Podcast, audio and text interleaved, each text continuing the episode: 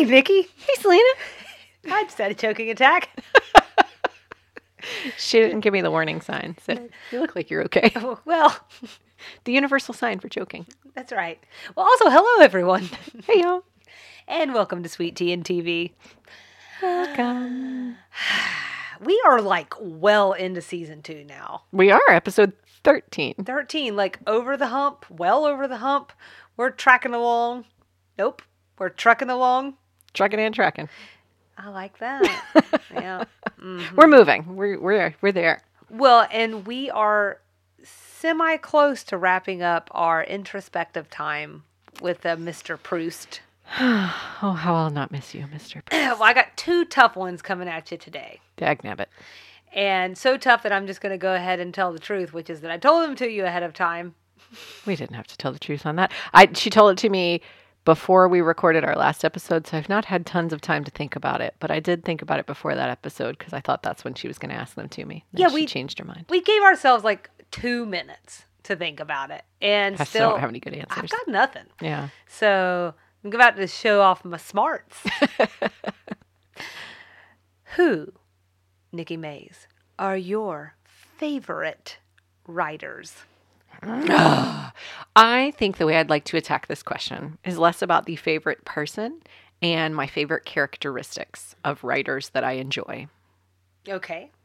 That's how I'm going to attack this question to get me out of. I have trouble remembering names of people and things right on the spot. That's just hard for me. Places. So I could read a thousand books by one person and I probably would forget their name. So what I can tell you is that some of my favorite books that I feel like I could read over and over again, or I feel like I read one time but just is like a favorite of mine. Hyper descriptive. Um like I can picture the whole book in my head without even barely trying. So you love Hemingway. Go on. so like super descriptive um i love plays on word words so like um to take something um that means one thing and then twist it into something to mean something different love that um so people who are talented those are my favorite writers I like it when a writer can write. You know what I'm saying? So I want to echo the fact that, minus the fact that I feel sort of dumb right now, but like I could name writers. Uh, Cool, you know, but also I'm not gonna say and be like, I just love Hemingway. Sometimes when I'm in my home, just to read it, you know, I'm not. No, you know, I'm just not gonna do that. I have read a wide variety of different authors over the years. Some very well known, some not as well known. Some I most I couldn't remember their names, so I'm with you on that. I mean, I think it's different things that will attract me to a book. I have noticed that as I've gotten older, my tastes in books have changed because I'm actually I don't really read that much fiction anymore. Or if See, I that's all I do- read. Or if I do, it's like historical fiction or something like that. So, um, I mean, and I still read fiction, but I don't know. I just feel like my tastes are really change are really changing. Um, so, and I don't like usually read unless it's a series. I'm not like, oh, this person got to read all their materials. Like I, I don't necessarily operate like that. Um, so I think the way that I handled the question was to sort of think about when I have and who were those authors. And the thing is, is that it's been a while. But one is James Patterson. Um, I have probably read more of his books than anyone else's. Yeah, he's probably written more books than anyone else Probably so. he's got like a billion novels They're just page turners. Yeah. They're not hard, but they're thrillers and they're just interesting. I, I would say that's another characteristic of a writer that I really enjoy. If if it's a book that I pick up and I just like, I cannot stop reading. I need to know what's going to happen. Right. Whether it's a thriller or right now I'm reading the book. Um, oh crap, what is it called? It's the one about uh, if if America had ended up a monarchy, and it's like teen, adolescent teen book. That's Oh, I where you can always find book. me. It's teen fiction. Yeah, yeah, yeah. Um, um, and like if we had like uh if we had a king, yeah. Yeah, if America had become a king, I didn't even realize that was young adult when I picked it up. the Washington line, if they had been the monarchy. I'm reading that one right now. good? It's good. It's like looks one of those things where I'm like, they get you these characters you really like, these storylines that are compelling. They're not, you know, like life altering. It's not Jack Kerouac or, you know, Poe. It's not things that, you know, you learned in school, but it's interesting. These are characters you like. It's well written. I feel like even though all of the stuff, mainly the stuff that we read in school, I wound up not liking because I was being forced Because you were forced read to do it, yeah. exactly. Speaking of this, the name of this episode, which is Great Expectations, Mm. I thought it was terrible experience for me. Oh. Like I felt personally attacked. Oh. I just didn't like it. And so, um, you know, I, I feel like uh, all of those kind of touchstones of, you know, literature, and I'm a lit minor, you know, I, it just, eh, whatever. Give me, give me James Patterson. Not these days. but once upon a time. And Kiss the Girls was my favorite. Uh, Judy Blume is another one for me. And the reason why is bec- okay, not only did she have books for children that I really enjoyed at that age, but then she does have books for adults like Summer Sisters that I grew up and really enjoyed too. Um, and I think that's really something to have that kind of success in, in two very different genres. Um, so that's another person that stood out for me. And this is kind of different, but I actually like comedic writers too. Mm-hmm. So I I don't know if you've ever read any of Chelsea Handler's books.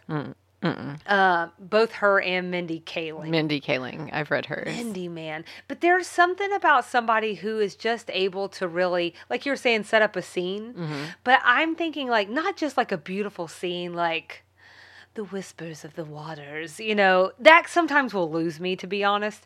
But this idea of like just being able to do what a comedian's mind can do, which is see a situation and a scenario and pick up on this thing that we all experience on a frequent basis and be able to paint that picture and we're like oh my god they see me. Right. you know?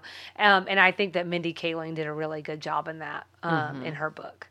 So those are mine Well, that was hard that was really hard. why would you do that to me proust i thought we were friends when he was writing these questions, there were a whole lot less writers to think about and a whole lot less books. technically he didn't write these questions he just popularized the game Well, back when the questions were written. Yeah, we don't really know who did. Uh, two. Question 2 or as I call it, 28. who is your hero of fiction? Ah, good Lord in heaven. Who is your fiction? Your fictional hero? Well, I already told you my joke went off, Mike, which was Bella Swan from Twilight. I didn't think that was a joke. I thought you were serious. oh no, it was kind of. I mean, I don't know. I could make her into a hero. That's easy enough. Uh, I have one. Yeah, I thought you had one for this one anyway. Go I did, but then I forgot it, and now I remember it, and it's not as good as I wanted it to be. Okay. But I do actually have one. Say it.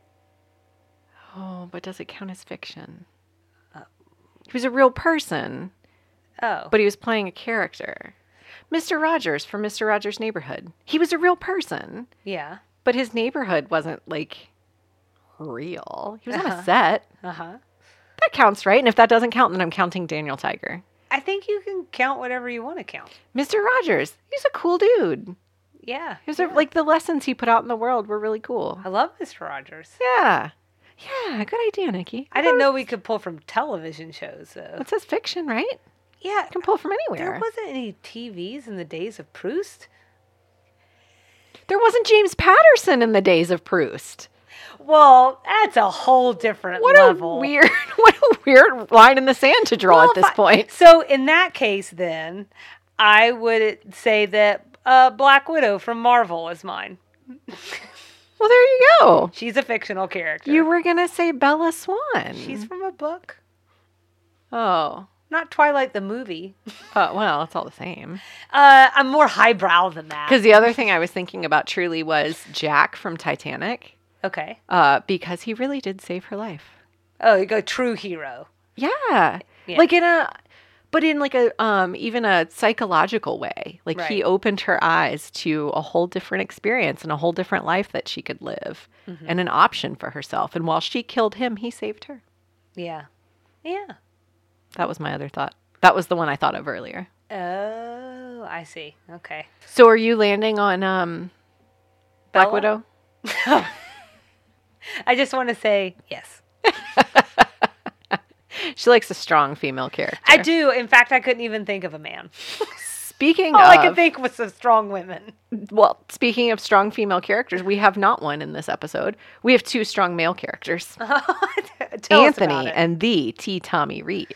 So this is um, season two, episode 13, Great Expectations. Hulu says that Anthony finds himself the unwilling business partner of a murdering ex con who is planning to open a shop in Atlanta upon his parole. IMDb says while Anthony's former inmate friend, T. Tommy Reed, offers him a job running his gift boutique, Mary Jo and JD's respective children don't get along on their weekend together. Hmm. Written by LBT, directed by David Trainer, and it aired January 4th, 1988. What a nice kickoff to the new year, meeting T. Tommy Reed mm-hmm. and possibly getting a new start in life for Anthony. yeah. So th- I would say that the biggest general reaction for me, I would imagine this is for you as well, but we finally meet T. Tommy Reed. Absolutely. We've talked about him forever. sure. We're finally meeting him. What did you? Think about him? Yeah. Did he meet your expect? Did he meet your great expectations? Well, he is actually in my like category. Really? So I'll just skip to that. Do it. And, okay. So this is your show, Selena. I Do what you want. think he's I think he's fascinating and I want to know more about him and his life. I really thought that he was a great character. Um and I, I don't know. I just thought that his over the top vocabulary, Mm. like with the ladies, that sounded like he was flipping through that word of a day, word of the day uh, calendar pretty quickly. That made me laugh, and I I liked it when he started listing off all the luxury items he grew fond of in prison. I mean that he read about. um, and I don't know, there was just something about his demeanor that worked for me. I thought he was actually kind of charming. Uh, so I don't know. I'm guessing not the same for you. What did you think? I think all of those things are true, but my takeaway was that's not what I was expecting. Oh, I see. So he was charming, um, and I was expecting someone a lot harder, um, because even we got little bits and pieces of that. That's how Anthony's described him this whole time. Like the, one of the very early descriptions was a, the story about like a book on etiquette, and then he like stabbed the guy in the arm for not doing the right thing, or in the hand or something. So we have this image or I had this image in my head of this hard guy but who has a taste for the finer things and wants to elevate himself but he's going to step on everybody to get there. Mm-hmm. And so what I ended up getting out of the character in this episode, the way he treated Anthony, the way he ended things with Anthony, I was just like, whoo, that is not what I grew to expect of this character. So maybe he reformed post prison. Maybe he spent some time after Anthony knew him getting to know himself. I don't know. He was one of the things I liked in this episode, and I loved the idea that we finally got to meet this like legendary character with the caveat that he wasn't what I was expecting. So I just felt like that was sort of disappointing. Yeah. I okay, so I don't know I mean I think he's I think he's crazy. You do? Yeah. Because he said at the end, he said, um what something about what happened to the guy who told you no or something. It was something that alluded to the fact that he killed him. Mm-hmm. Um well In a previous, well, I, though I think in like a previous life. oh, so you think he's left all that behind. I think so. I that read like a threat to me. oh, not me, Ah. not me, because of something else he said earlier. But maybe, Yeah.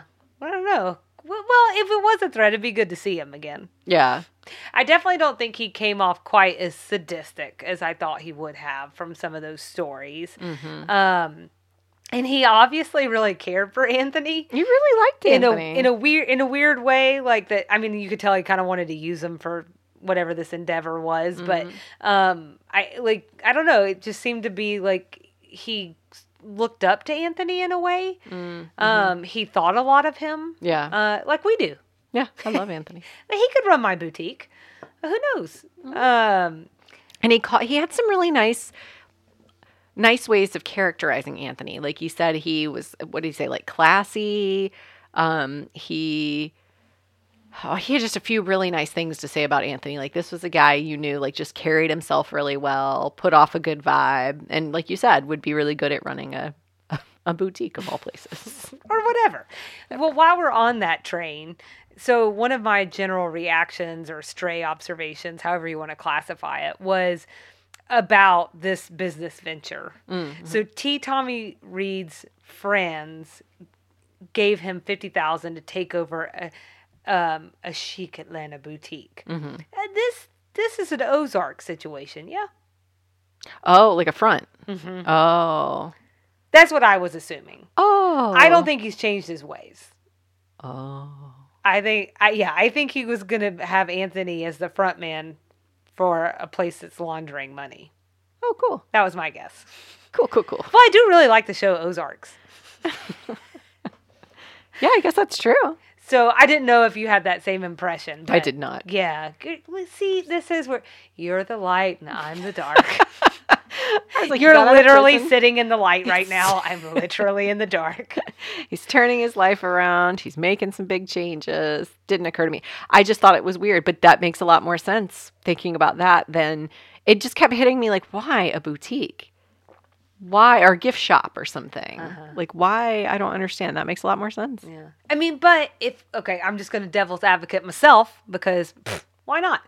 If you go the flip side of that, if he really is about all of these luxury items, well, where else are you going to have Sure. these luxury items but in a boutique? in a boutique. I think he really likes those things though, and I think those are great items to have if you are going to also be running a, laun- a money laundering business. I will say I think Anthony definitely thinks something untoward is happening. Yes. And that is that I think that's the biggest reason he's saying no. Well, and he's got the most reason to think that because he was his cellmate for however Mm-hmm. Right. many years. He knows him. So one of my actual uh, reactions was that was going to be a question for you, which is, who do you think is in a worse situation in this episode, Mary Jo or Anthony? So we didn't we haven't really talked about Mary Jo yet, but she's on a staycation with her boyfriend and his kid and his kids and her kids all trying to make this like the Brady Bunch, but they are not. And then also well, I think that Anthony's being extorted by an ex-con. Yeah. So, what do you what do you think is I would have said Anthony either way, Mm, even okay. before. Only because I believe people can reform. I Mm-hmm. believe people can change their ways. I believe people can make a decision and change their life. I, if I were in Anthony's shoes, I would be afraid of inadvertently getting sucked back into a lifestyle or a group of people that I was trying desperately to claw my way out of. Uh, I think that it's possible people who have a history of crime and criminal activity, it's possible they could find themselves back in that lifestyle without even realizing it happened. So for someone like Anthony, I just think the chance of sliding into something inadvertently is just really it's really high by going into business with T. Tommy Reed, even if T. Tommy was trying to change his life. So Anthony stood to lose more. So I felt bad for Anthony. Okay. But Mary Jo and Ted's storyline was my least favorite part of this episode. So, Yeah. Oh, you did a me, JD. uh oh, yeah, whatever, Whoever she's with. whatever that man's name is. Yeah. Whatever. And I just I can't I'm just gonna have to say it. Nikki's in a sunspot. You're literally lit up like a Christmas tree right now from my window, and I feel terrible. I am so sorry. I like the sun. I I, wish I just had can't a- see your face. I wish I had a pair of sunglasses for you right now. yeah, you do look like you're. Kyle calls me a, Kyle calls me a sunflower because the sun will come out. I'm like, ah. Well, I find it. well, you're in your happy place right now. I'm getting plenty of it. Uh, so I think the only other general reaction I had on this one was what I would call a stray observation, Okay. which is Anthony and T. Tommy being at the same restaurant as Mary Jo and JD. Mm. That felt Convenient. Yeah, I mean, and I think that is sometimes the thing about sitcoms that I'm like, ugh. It's just like you're not really trying, but I, it's fine. I don't know where I put this. I feel like I wrote this somewhere. But that dinner was very fancy, no? To take five children out to? Yeah, well, he is a Braves like recruiter. They make good money, don't they? It's less about the money and just more about the Oh, like atmosphere. Yeah. yeah. Well, I think we've already established that they didn't put up like the best Yeah. trip. Yeah. Um, so maybe we can remedy that in our extra sugar this week on staycation activities. Maybe. I have two strays for you. Mm-hmm. Uh, we've talked a, several times, at least twice, about Anthony, this character of Anthony, and how conniving is Anthony? Is he a criminal mastermind or no? Oh, uh-huh. And he came up with that West Indian story like super fast on the phone when T. Tommy called. Which is how T. Tommy identified him. Right, Mm-hmm. right. And so it just gave me another glimpse. I was just like, holy crap, Anthony can just turn it on, Mm-hmm. like change a scenario and make it something quickly. Right. It's a little bit scary. It's true. It's true. I think a little bit of that wore off for me after we got the episode where we find out that he was just like unknowingly the getaway car. Right, So, but it doesn't mean that he didn't pick up some tricks, right. you know, um, from his unjustly accused days. And desperate men can do a lot of things, I guess. Sure. So he had to quickly come up with something. So my second stray is like next door neighbor stray. Like it's pretty stray. Okay. I'm pretty sure the B roll shot they used outside the hotel where Mary Jo and JD were staying is the same hotel shot they used in the beauty pageant scene right before the beauty pageant. Oh, yeah. Well, it's probably the only hotel in Atlanta at the time. Right. And at the time when we recorded the beauty pageant episode, I believe we said that looks nothing like a hotel in Atlanta. It had like a lake in the front and it just didn't look like Atlanta at all. Yeah. So as soon as it popped up on the screen, I was like, I've seen that before. Yeah, that's funny. I wish I had noticed it because I did not. That's why I'm here, Selena. I know. Thank you. You're welcome. So, do we want to talk about what we liked about this? I think I already talked about my one thing that I really liked was finally be meeting T. Tommy with the caveat that he wasn't what I thought he was going to be. Yeah, I so and obviously that was a like for me. I another one for me was Meshach's acting was really good. I thought Mm. um, the way he was really nervous around T. Tommy throughout He's the like episode. sweating at one point.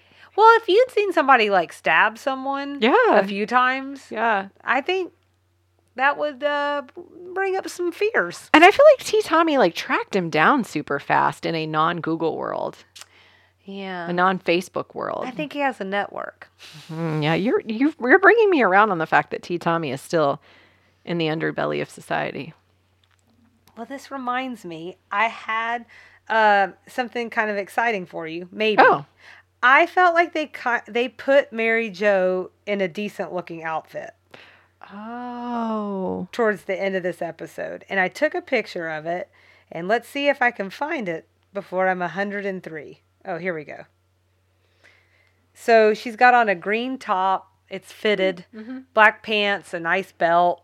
Yeah. um it just i don't know it looks sophisticated they're not like making her into like a little girl just because she's petite Yeah. so i thought that was a pretty good one Yeah, and the, the clothes weren't swallowing her up. That's true.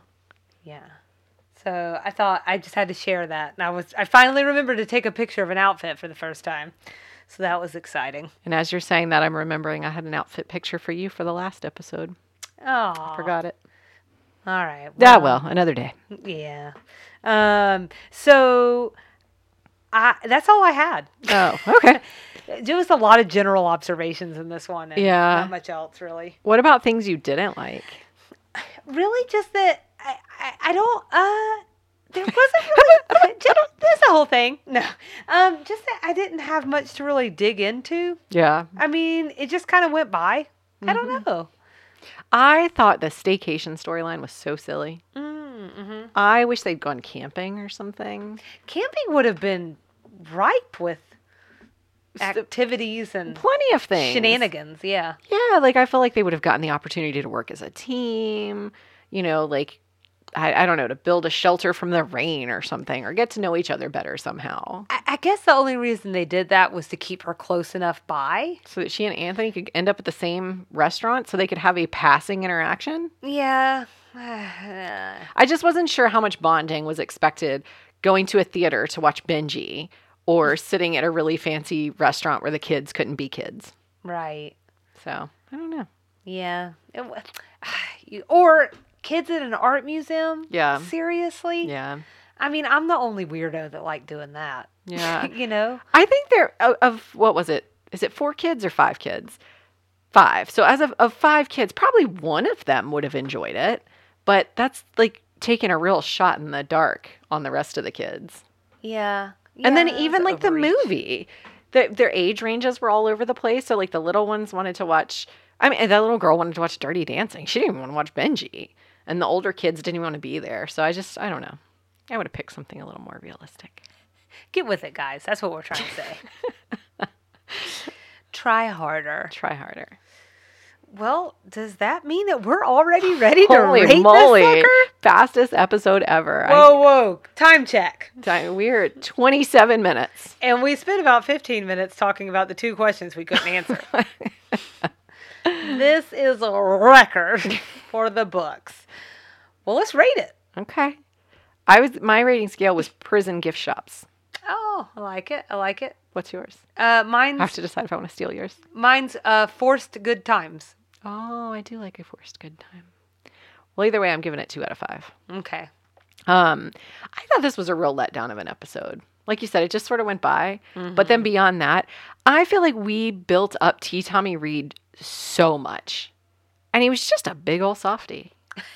Like I could have gone for a veiled threat against the server at dinner, or like something unkind to one of the women.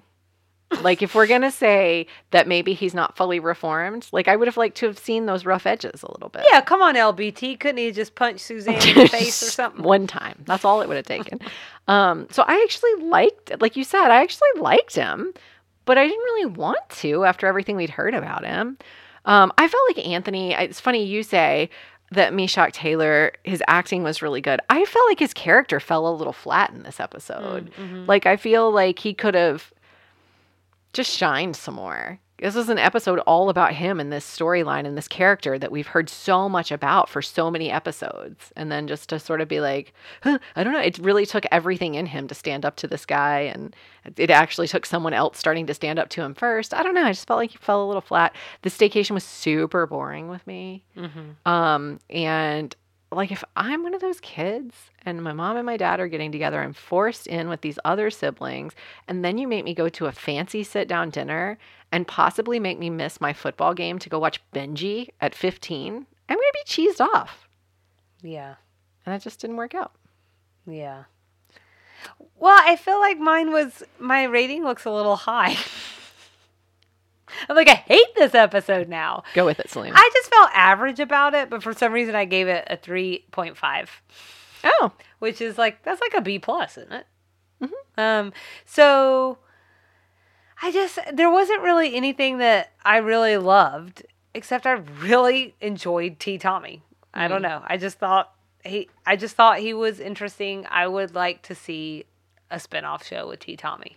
so I guess did you look into the actor at all? I did. Cause I, I read, but I didn't, I didn't write anything down. Cause The only reason I'm asking that is because I wrote, I, I didn't write it down. I remember one thing from reading about him, and the actor said at one point, um, he has a face that's made to be a hardened criminal. He was like, I knew when I got into acting the kind of character people were going to hire me to be. This face is made for that. And I thought that was so funny because he does. Like, you look at him, you go, oh, I get that. Well, and like where I do know him from is Con Air Yes. with Right. Nicolas Cage. right. So, um, and I remember like liking his character a lot. I think I don't know, he just has like good timing, and I think I don't know, he comes off as like um, down to earth or something. There's just something that works there. Yeah. Uh, I mean, I'm not trying to say that he's. Um, I'm. I, well, I don't know why this actor's name is escaping me now, but you know, I'm not saying he's like in the upper echelons of Academy Award winners or anything, but he's just got a certain something. Right. Um, and Well, so he made you like him in 12 minutes on screen. that's that's true. Yeah. And and I I'm with you though because I w- what I did like is that we got an episode focused on Anthony, but again, it was just one of those ones where I was just like, eh, okay, Yeah. um, which was kind of like disappointing. But I did think it was an interesting idea to take someone that we've heard about but never seen and give us a chance to react to them, Yeah. which is a tall order. And it can always go, well, I guess one of a thousand ways, but you know, usually it's going to go good or bad. Um, so for me, I think the showing was good. I just think maybe the plot line could have used some love. And I agree that this it was it's not even just that the staycation was like meh, meh, but also just that it was like kind of a weird pairing with this one, I think. Yeah. I agree with that. Um, I think maybe we could have gotten up something that was on more equal footing. I don't know. Or like have them intertwined in some way. Besides the meeting in a restaurant. Right. Right. Yeah, it was kind of it was kind of weird, I guess. so yay. On that note, uh, is there any combos that you had? Nope. I only had one, which was both that it was in the South and unknown to me, which is Lake Pontchartrain. Lake Pontchartrain. Uh-huh. okay, thank you. And that is a a brackish estuary located in southeastern Louisiana. So now you know. You would have known that if you took our Louisiana Day quiz on Instagram. I did take that quiz. oh, I got that one right too. It's the lar- the longest bridge over water in the world. The Pontchartrain Causeway. Oh, okay. Hey, that. But that's about the, the- bridge. It's the you go over that lake to get to New Orleans. Mm. And Kyle and I went to New Orleans many years ago and getting on the bridge, there was a gigantic gator that had gotten stranded somehow on the bridge and they were Oh. using a crane to get him off. Oh, It's just the most New Orleans thing. I took your quiz. Okay. I always do. Okay. I did. I got a hundred. Okay. It's true. Casey got that one wrong, by the way. Oh, bummer. Uh, it- mine was a total guess. I don't even know how I got that one right, to be honest. Apparently, since I also forgot it. So, um, 80s things. Looking up movies in the paper, as well as the movies Benji the Hunted, which sounds a lot more dark and desolate than it is. Is it about a pup? Yeah, uh, it just sounds very scary. Uh, they also talked, I think, about The Princess Bride and Dirty Dancing, which are all very 80s movies. Incidentally, Dirty Dancing, I think, might have been the first VHS that was ever wholly mine that I got. It's a wonderful movie. My grandmother sent it to me. It's a wonderful movie. It is and such a good movie. Princess Bride, also a wonderful movie. I'm gonna level with you that I'm still not sure I've seen that whole movie. Mm, mm-hmm. I don't know how. Yeah. Uh, where's my movie list? I never think about this until later. That's okay. We'll just play it back. we'll play it back. I'll write it down. Hopefully, maybe could happen. Uh, so I had that on there. I called it an 87 movie dump.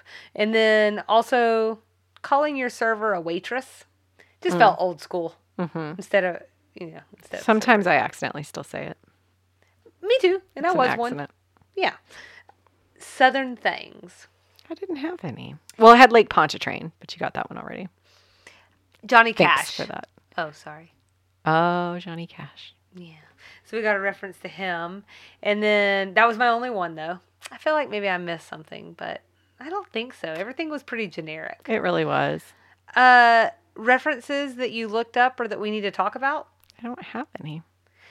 The only thing I did was I I looked back at that list of the finer things Oh, uh huh. that he mentioned, uh, T. Tommy mentioned, just because I was just curious. Um, some of them I had heard of, other ones I was less familiar with, or I just didn't understand, like, what makes this a thing? Mm. So, Wedgwood China was the one I was the most familiar with, Mhm. just because Wedgwood's like that blue Right. color.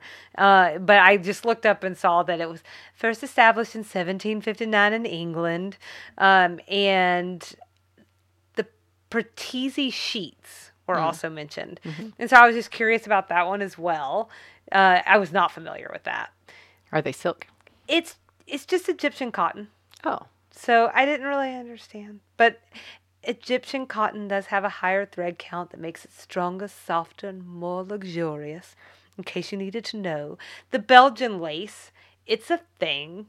Eh, I don't know. It's just like I went down a whole rabbit hole about lace making. I am not going to do that to y'all. But if you want to do it to yourself, I'll link to the article. And then um, Laylick Crystal, Lalek, Laylick Lalek. He mentions one of the two. Is it Irish or Scottish? It is French, actually. Oh. I know this is another one where I thought maybe you would, you might, you were gonna um, fix my pronunciation for me. But anyway, so it's been around since 1888. It's pretty, it's very expensive, and I'll just say this: I don't really just get jazzed over crystal, so I don't know. It's fine. That's why we are we are in the uh, class that we are. You're not fancy enough for crystal. I feel like a rich person's listening right now, and they're like, "That's why you're middle class." You don't Sit down know what it up. is. Well, was it, the only other thing I thought about is like I do have this um like a Waterford crystal vase that my dad got me when he was in Ireland years ago. A funny fact, I don't think Waterford crystal is even made in Ireland anymore. It's actually made in the US now. Uh, But I mean, it's pretty. But I, I mainly just treasure it because it's something my dad gave me. Mm. More so that I'm like, oh, look at this crystal vase I have. So I don't know. It's just not for me. I I also think things like crystal and china, you yeah, you have to be so particular about whether they were made in the right place because there's a lot of china that's been reproduced over the years and it it's nice. It looks lovely and if you like it cuz it looks lovely, that's fine. But if you like it cuz it has value, you have to make sure that the thing you have actually has value because a lot of these things are reproductions. sure. So like Wedgwood China, I think is one where they have like over time um, stopped making it in the same handmade way that they used to. Now it's mass produced. You can buy it at Macy's on sale on Black Friday. Right. It just doesn't have the same value. and I, and I do get that for sure. Um, and I, but I don't know. I think sometimes it is just the history of that, or like, I don't know, like the love or care or something that they put into an item or whatever, or like the history of the kind of person that makes something like that. Um, so like because I think the guy who started Wedgwood, like it sounds like he was a pretty colorful person, and so I, those are the things that intrigue me more than anything else. But it's also that kind of thing I'll read and not come here and share with you. So you're welcome. Cut lines. I had a lot of insignificant ones, but a couple that I will call somewhat significant. Okay. The first one I'll say because we get a bingo entry, and I think we've agreed cut line bingo entries can count. Uh, yeah.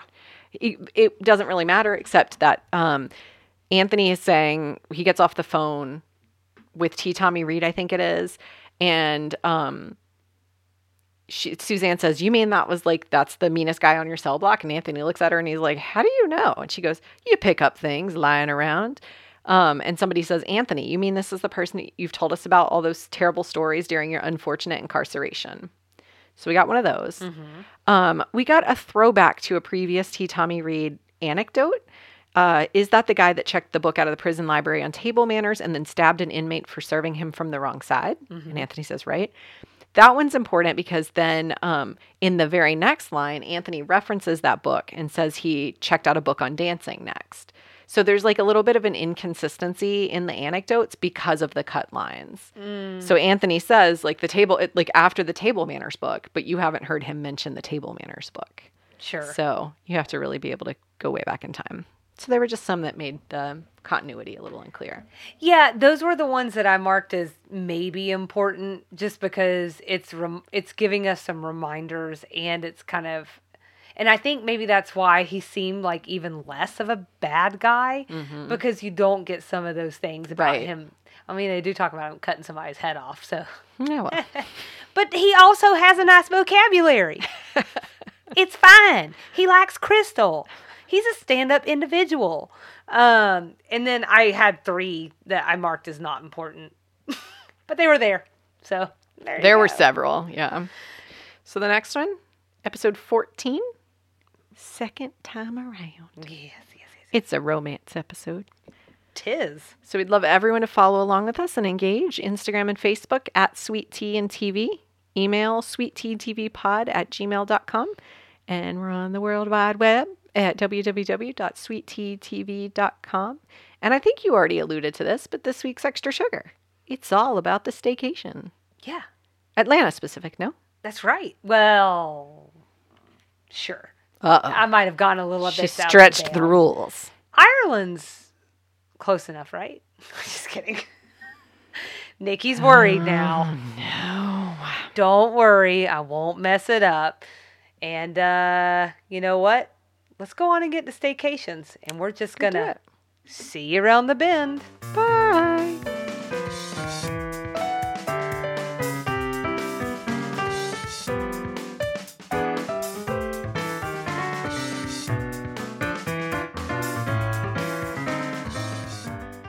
Welcome to this week's edition of Extra Sugar.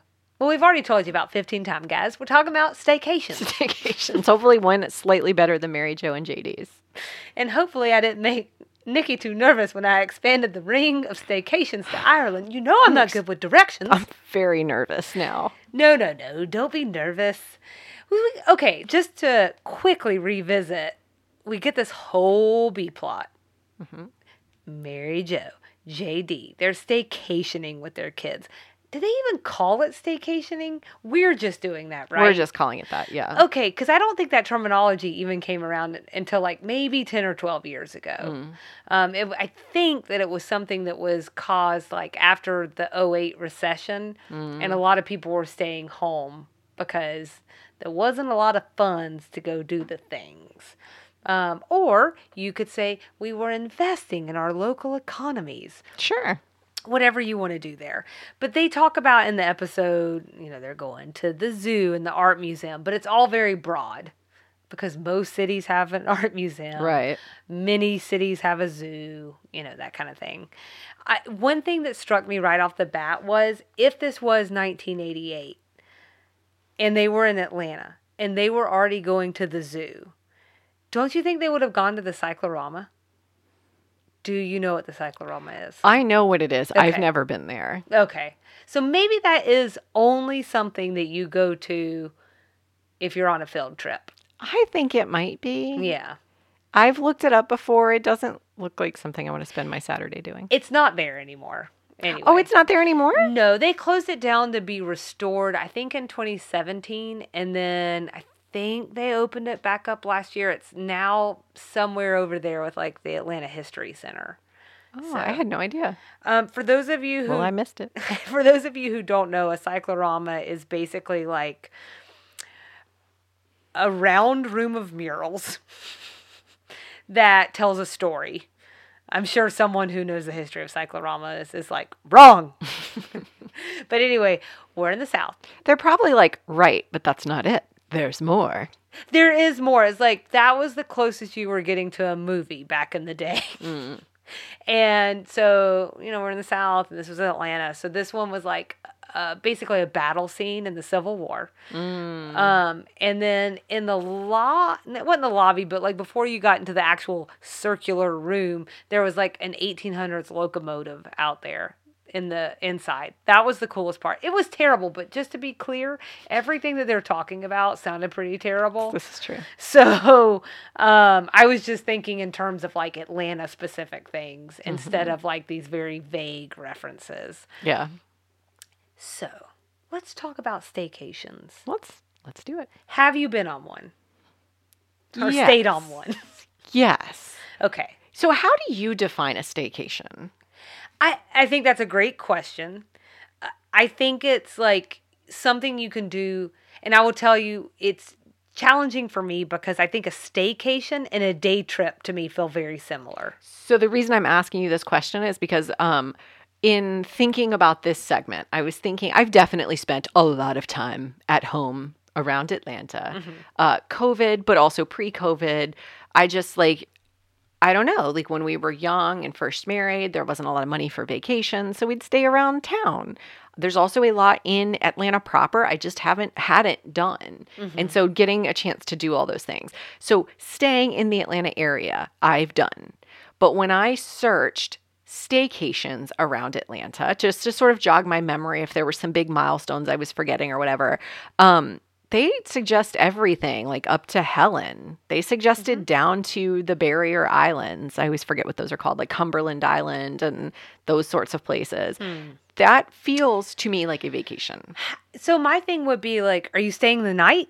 because if you're staying the night, then it doesn't. It no longer. It's not to me- staycation. That's the whole point, right? Right. Well, and I guess in this in this case, they are spending the night at that hotel. Right. So let's just say the definition will be a little loosey goosey with it.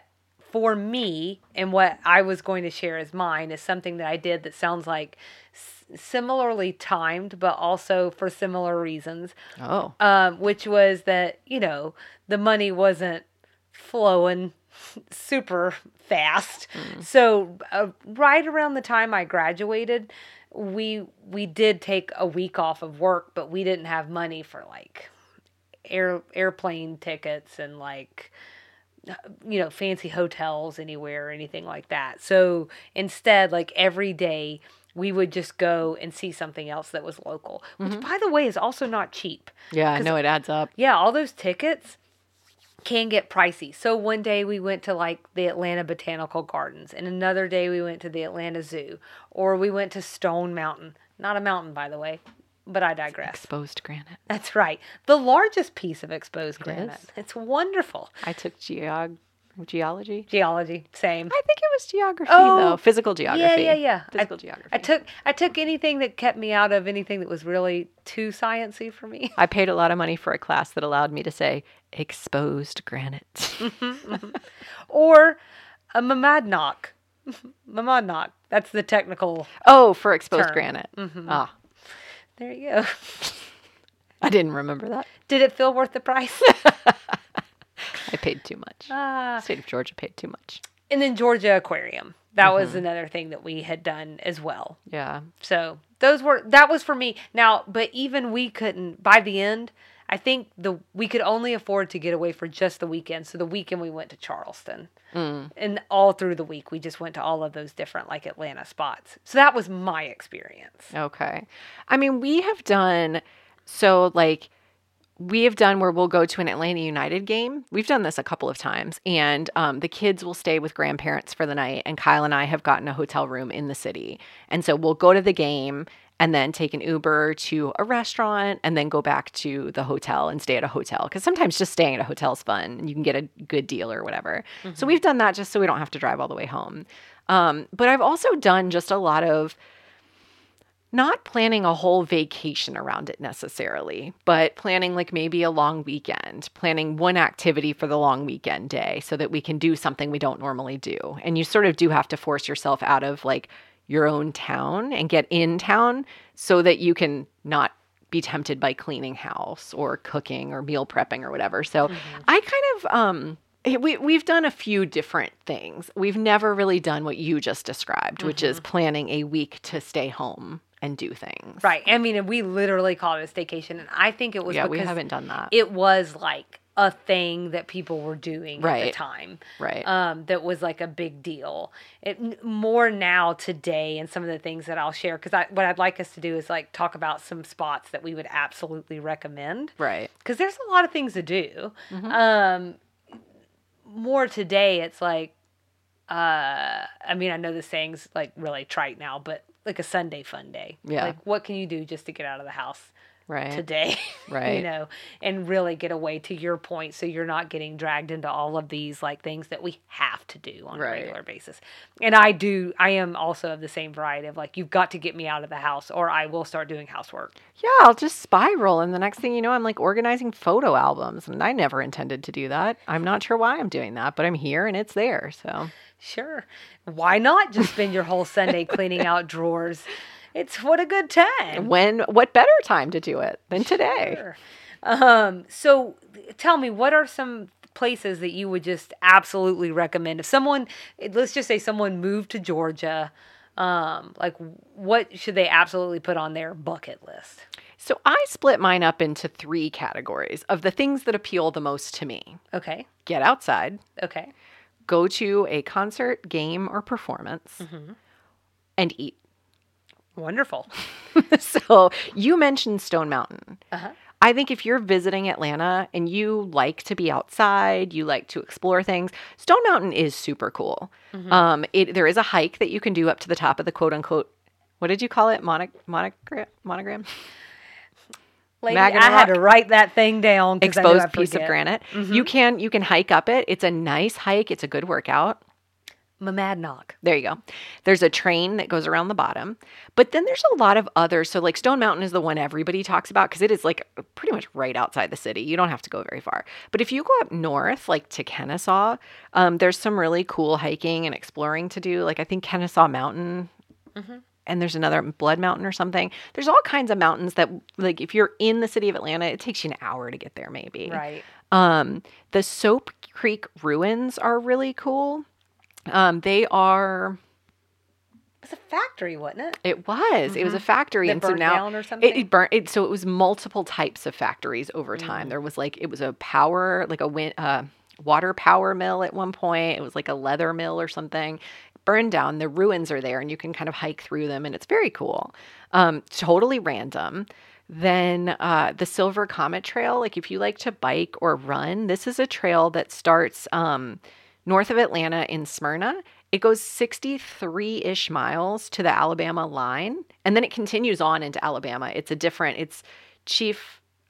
Chief something in Alabama. There's a whole nother name for it, but it keeps going. I've actually ridden my bike 63 miles and done the whole trail all the way up to the Alabama state line.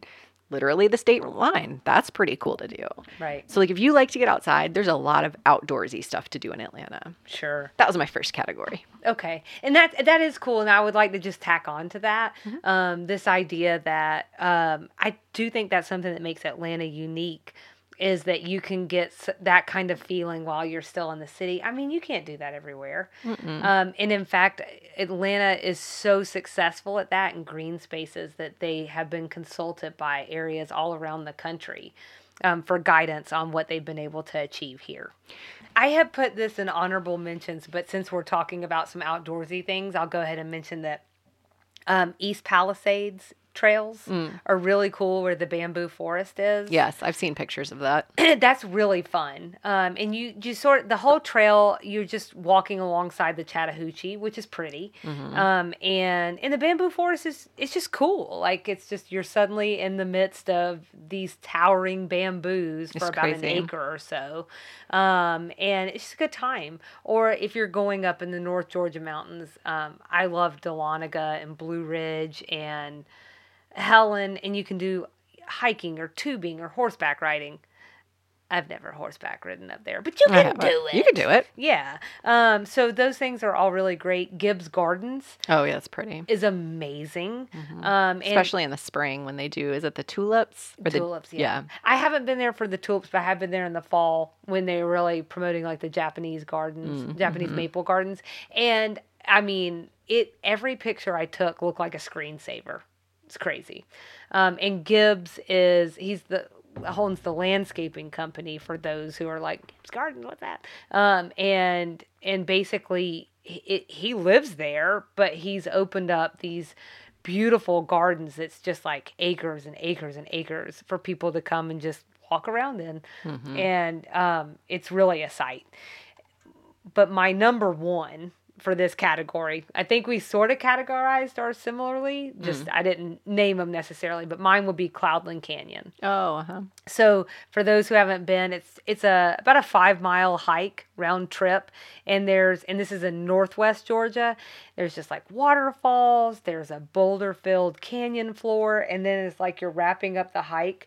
Um, there's these meadows that you sort of track back through and then the warm weather they have like wildflowers and stuff growing out there. And then i've only been once but on the way back what we did is we like you know basically like traipsed through all of these like wildflowers on the way back in these meadows and then sat down and had a picnic. So That's cool. it was a really it was a really lovely day. And it's uh, you know i've i've been to uh, quite a few places around the country and it's one it's some of the most breathtaking views i've ever seen this was number one right This was number one, yeah. we're doing great um, do you want to uh, share with us your second spot I get really passionate about the outdoorsy ones, so my next two are a lot faster. Seeing a concert game or performance. Atlanta has really cool sports teams. We've talked about the Braves at length. We have Atlanta United, the soccer club. Um, we have like the Fox Theater, which is like as close to like kind of a Broadway experience that you could get. It's beautiful. i love the fox That's a cool place to go. Um, I put this in here. It's not really concert game or performance. It kind of fits in this category. But you mentioned a minute ago the aquarium. You can do like a behind the scenes at the aquarium. It's a little bit more. It, it's more expensive. I won't say a little bit. I don't know exactly. It's more expensive. But I treated Kyle to that for his birthday or something one year, and like they take you on this platform, this raised path, and then walk you by where like the whale shark tank is. Mm-hmm. So you can look over and see the whale shark like swimming right under you. It's yeah. very cool. Yeah, that's neat. And then like where Atlanta United plays at Mercedes Benz, they always have a concert. There's just always a show there, and it's a very cool place to go. Right. Yeah, it's a nice stadium. I mean, you know how much I love sports. But, um, but concerts. Actually, I haven't. I don't think I've been to any events there except for sporting events. events. Yeah. I think I saw Taylor Swift there. I think I saw her at the Georgia Dome one year, and then the next time she was at Mercedes Benz. Mm-hmm. I'm pretty sure it's a cool venue. Yeah. Um. So my second one, this is why I kind of got uh like when you said just Atlanta, right? Mm. My second one is Chattanooga. Oh, yeah, that's not Atlanta. Which is in Tennessee.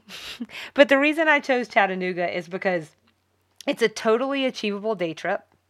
Um, so you can go up there early in the morning and you can have a very full day there and then come back and still be in your own house, your own bed, and your own PJs at night. I don't mm-hmm. know why sleeping in Chattanooga would necessitate being in someone else's PJs, but whatever.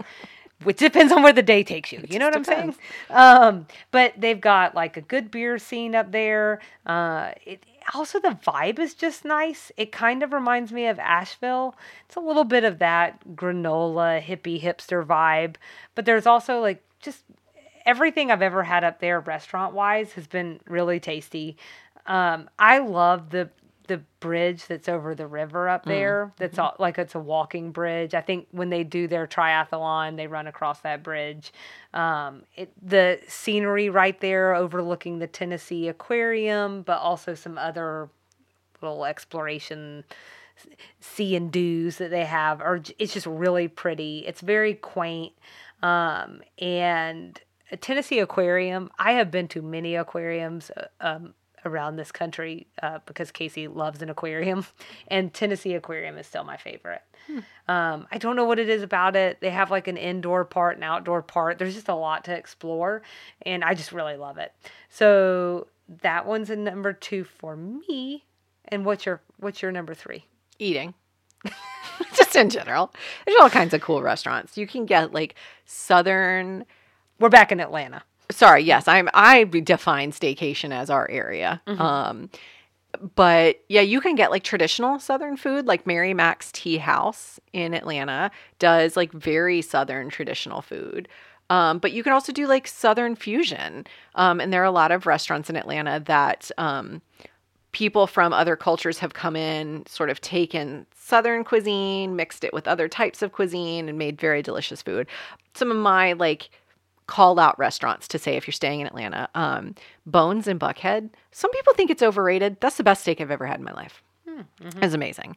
Um, if you're coming into like Gwinnett, uh, Luciano's in Duluth. Incidentally, a friend just sent me a TikTok of this one because it was like reviewed by a food blogger or whatever.